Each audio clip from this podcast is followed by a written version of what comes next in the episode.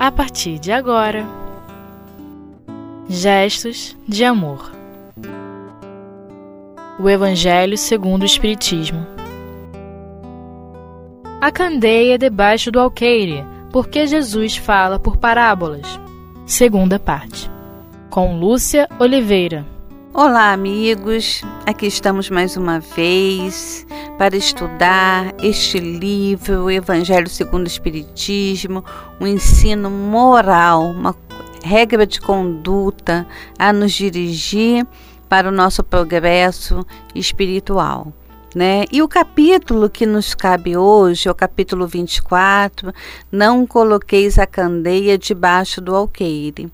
E o item que nós vamos conversar é o item 5, que tem como referência né, as anotações que estão assinaladas no item 1, 2 e 3 do Evangelho. Né? E tem como subtítulo a candeia debaixo do alqueire, porque Jesus fala por parábolas. Nós vamos ler apenas a anotação de Mateus no capítulo 5, versículo 15, que está anotado no item 1, e pedimos né, para que os nossos irmãos possam fazer a leitura dos demais itens, 2 e 3, para que possam é, meditar melhor né, acerca do que nós vamos conversar. Então, nos fala assim Jesus: não se acende uma candeia para colocá-la debaixo do alqueire, e sim sobre o candeeiro, a fim de que ela ilumine todos aqueles que estão na casa. É, para fazer uma analogia, em primeiro lugar, antes que a gente entre no item 5 propriamente dito, né, para ficar mais próximo ao nosso tempo, que fazer uma, uma figura, uma, fazer uma, uma, uma figura aqui, uma imagem. É, lampião, acho que muitos conhecem Lampião, né? Acho que é de tempo de muitos. Ou então uma vela, que é comum a todos. Quando a gente acende a vela ou o lampião, o que, que nós fazemos com isso? Para que iluminar o ambiente, a gente coloca no alto. A gente não coloca o lampião ou a vela debaixo de uma mesa, debaixo de uma cadeira. Por quê? Porque a luz não vai se expandir. Para a luz se expandir, então ela tem que ser colocada no alto. Então era isso que Jesus estava falando para os discípulos. Mas os discípulos vêm e questionam, fala assim pra, para o mestre: Mestre, mas o Senhor fala por parábola? Com uma pergunta assim: Mas o Senhor não fala abertamente. O Senhor fala para as pessoas através de história. Por que, que o Senhor não traz logo essa luz iluminando? E aí. O item 5 vem nos explicar justamente esses questionamentos dos apóstolos e que muitas vezes são os nossos próprios questionamentos. Por que Jesus não falou a verdade completa, né? E aí, Kardec vem nos falando aqui, olha, se pois em sua prudente sabedoria a providência só revela as verdades gradualmente, ela sempre o faz à medida que a humanidade vai se mostrando apta para recebê-las. Então, o que está nos falando Kardec? Está falando que Jesus falava naquele tempo por parábola, porque ali, aqueles espíritos que ali estavam não teriam maturidade o suficiente para uma verdade mais ampla, ou seja, para uma luz mais forte. Né? Então ele falava por parábola. Então, é, em certos momentos, a gente pode até observar que Jesus fala assim para o, a população: amai-vos uns aos outros, né? É, amai o próximo como a si mesmo. Mas quando ele chegava para os discípulos que já tinham uma maturidade né, maior do que aquela, aquele povo, Jesus falava assim: A vós, eu, porém, vos digo, amai-vos aos outros como eu amei, eu vos amei. Né? Olha a diferença. Jesus falava para o povo: amai-vos uns aos outros como a si mesmo. Mas já para os discípulos, ele falava assim: ele tinha como referência ele, Ele, Jesus, era referência para os discípulos. Não era, ele não se fez naquele momento referência para aquel, aquele povo lá, porque aquele povo não compreendia o amor de Jesus. Tanto que não compreendeu que o crucificaram. Né? Então, e isso que Kardec vem mostrando para gente. Se, pois, em sua prudente sabedoria, a providência, né, só revela as verdades gradualmente, ela o faz à medida que a humanidade vai se mostrando apta para recebê-la. Aí fala aqui uma outra frase que é muito importante. Ela as mantém, quer dizer, a providência a mantém reservada e não sob o, sob o alqueire. Mas os homens que estão de posse dessa verdade, quase sempre, na maior parte do tempo, as ocultam do povo com a intenção de dominá-lo. A gente vai parar aqui para raciocinar mais um pouquinho. Então, a verdade não é que a providência divina, não é que Deus, não é que os bons espíritos a escondam de nós. As coloquem debaixo da mesa, como a gente deu o exemplo da vela do lampião. Não. As verdades estão sempre aí, mas no momento da nossa maturidade, né, elas vão sendo reveladas. Aí, um momento histórico para nós observarmos isso é o momento do advento do Espiritismo.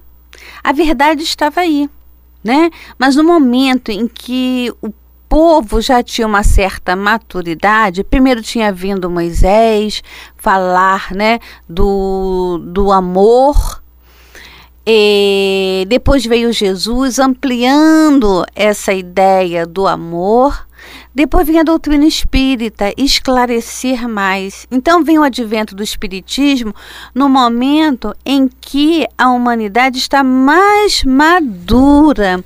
E aí a gente pode observar isso bem no prefácio do livro que nós estamos estudando, quando falam assim, olha, os espíritos do Senhor, que são as virtudes dos céus, como um imenso exército que se move desde que dele recebeu a ordem, espalham-se sobre toda a superfície da terra, semelhantes às estrelas resplandecentes, eles vêm iluminar a estrada e abrir os olhos dos cegos. O que quer dizer isso? Naquele momento do advento do Espiritismo, né, os homens já estavam mais maduros para receber essa luz. Então, vem os espíritos do Senhor, né, que são, isso é muito importante, que são as virtudes do céu, são os espíritos elevados que vêm se movendo por toda a superfície da terra para chamar a atenção do homem para uma verdade que ele ainda não tinha absorvido. A verdade estava aí, né? Se a gente for analisar bem, se a gente for estudar com profundidade, não foi a doutrina espírita que revelou a reencarnação. Sócrates já falava da reencarnação. Né? A gente pode, pode observar, Jesus, de uma certa forma, falou da reencarnação. Né? Quando falou né, quem era é, Eli, quem era João Batista, ele disse que era Elias, né? Elias ressuscitado. Por quê? Porque a palavra reencarnação veio com a doutrina espírita, a palavra, mas a ideia já estava aí já estava no ar, né? Então, os judeus, eles tinham essa ideia, né, é, de reencarnação, mas com uma outra palavra, que era ressurreição. Por isso que fala que João Batista era Elias ressuscitado. Então é isso que nós vamos observando aqui, que a providência divina, né, que Deus, os bons espíritos, eles mantêm a verdade né, reservada, mas não escondida. Mas os homens fazem ao contrário. Né?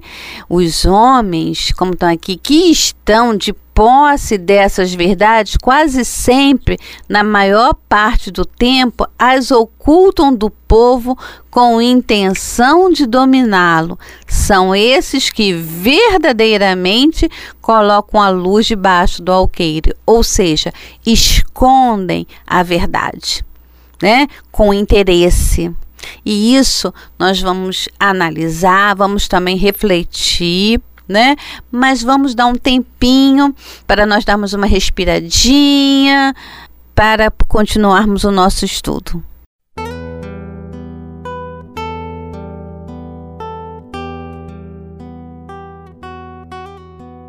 Gestos de amor. O Evangelho segundo o Espiritismo. Olha nós aqui de novo. Bom, nós estamos retornando, né, a nossa conversa acerca do capítulo 24, não coloquei essa candeia debaixo do alqueire, e o item 5, porque Jesus falava por parábola. E como nós estávamos comentando, né, a providência divina, ela, ela mantém reservada essas verdades elas não mantêm escondida. E essa ação de esconder a verdade é a ação dos homens, como nos fala o próprio Evangelho. E qual é a intenção do homem esconder a verdade? Ele nos fala que essa intenção é de domínio, né? Eles ocultam a verdade do povo com a intenção de dominá-lo. São esses que verdadeiramente colocam a luz debaixo do alqueire. E continua a lição. É assim que todas as religiões tiveram seus mistérios cujo exame proíbem, mas enquanto as, essas religiões ficam para trás, a ciência e a inteligência marcharam e rasgaram o véu misterioso. O povo tornou-se adulto e quis penetrar o fundo das coisas, iluminando de sua fé o que era contrário à observação. Então, olha só uma coisa interessante que a nossa doutrina nos chama a atenção. A nossa doutrina fala muito, em muitos pontos, da fé raciocinada. Por quê? Porque quando a gente usa a inteligência e o raciocínio, a gente não vai se deixar dominar por uma verdade, né? por, ou, ou melhor, por algo que não é verdadeiro né? ou por algo que a pessoa nos caracteriza simplesmente como um mistério. Ah, isso é um mistério divino, isso é coisa de Deus, né? E não a gente não adentra com um estudo sério. É claro que tem certas coisas, como nos fala no livro dos Espíritos, que nós não temos maturidade ainda para apreender.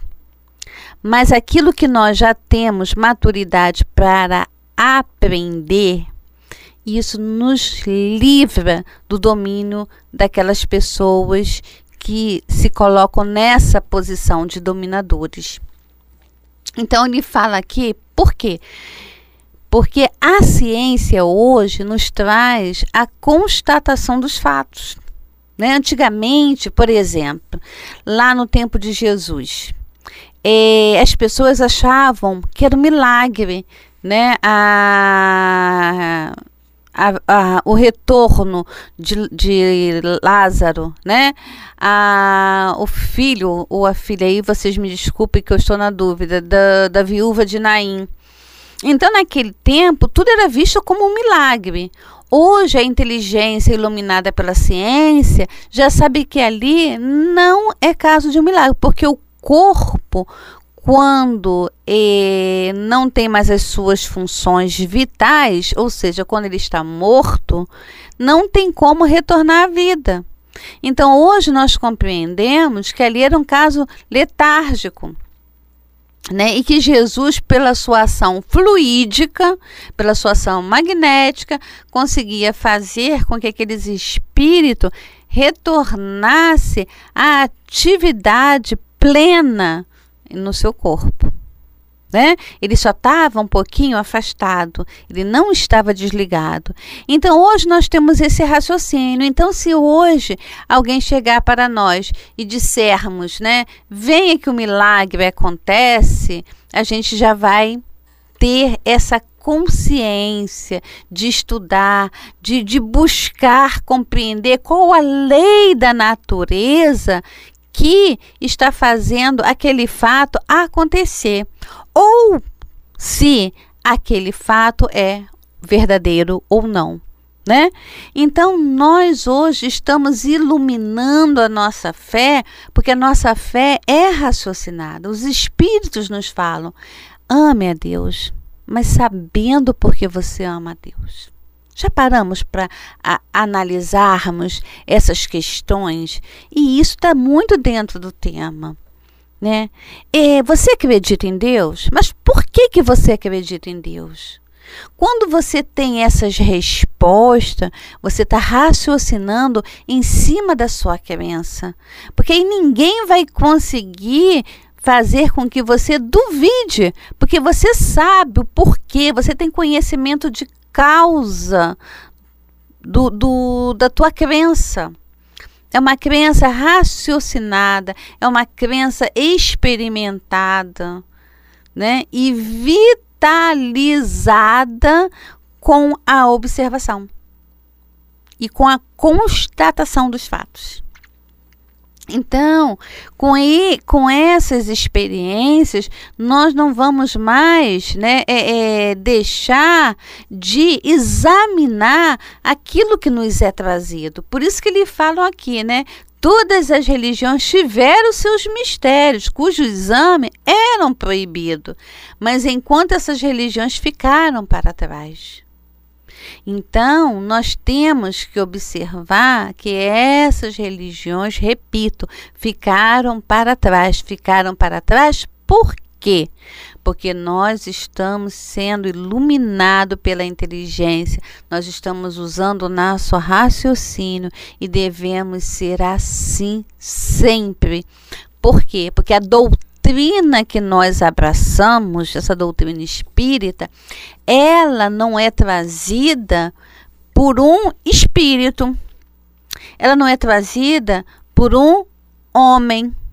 Ela é trazida pelas virtudes virtude dos céus. Virtudes são diversos espíritos espírito que se espalharam por toda a superfície da terra, trouxendo verdades e a concordância do que eles falavam, que faz com que a nossa doutrina tenha a sua crença, tenha o seu valor né? É a concordância universal desses ensinamentos.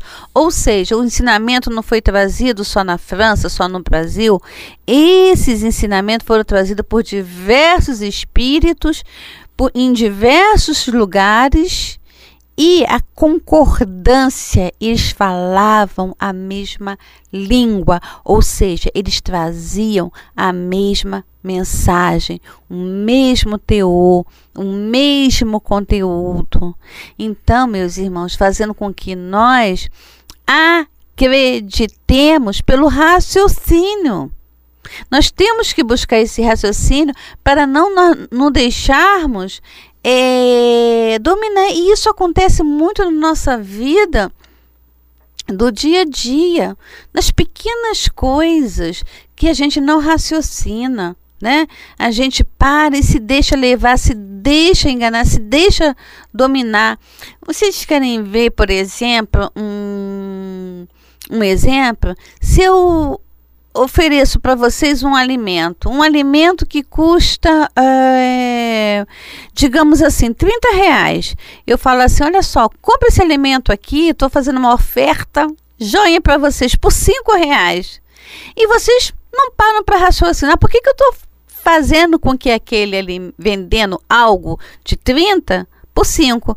Vocês se deixam dominar por quê? Quer dizer, vocês não, nós não deixamos dominar por quê? Né? Pela vantagem que a gente vai levar. A gente não raciocina, mas por que, que a Lúcia está vendendo isso tão barato? Aí quando você olha, você vê que o produto está fora da validade. Né? Por quê? Porque você não raciocinou. Por que, que uma coisa de 30 está sendo vendida por 5? Né? Então a gente tem que botar o nosso raciocínio nas pequenas coisas e principalmente na nossa fé. Acreditar, né? E a nossa doutrina também ela nos fala: não acreditei em todos os espíritos, vedes primeiros que eles são de Deus, para que nós saibamos reconhecer se os espíritos são de Deus, nós precisamos conhecer a lei de Deus. Nós precisamos conhecer esse Deus que Jesus veio nos ensinar a reconhecê-lo como Pai. Pai bom, Pai justo, Pai que sempre nos dá a oportunidade de conhecer a verdade e através dessas verdades nos libertarmos. Gente, outra oportunidade de estudo nós encontraremos aqui na rádio. Estejam sempre em sintonia conosco. Vamos estudar, é muito importante. Um abraço para todos.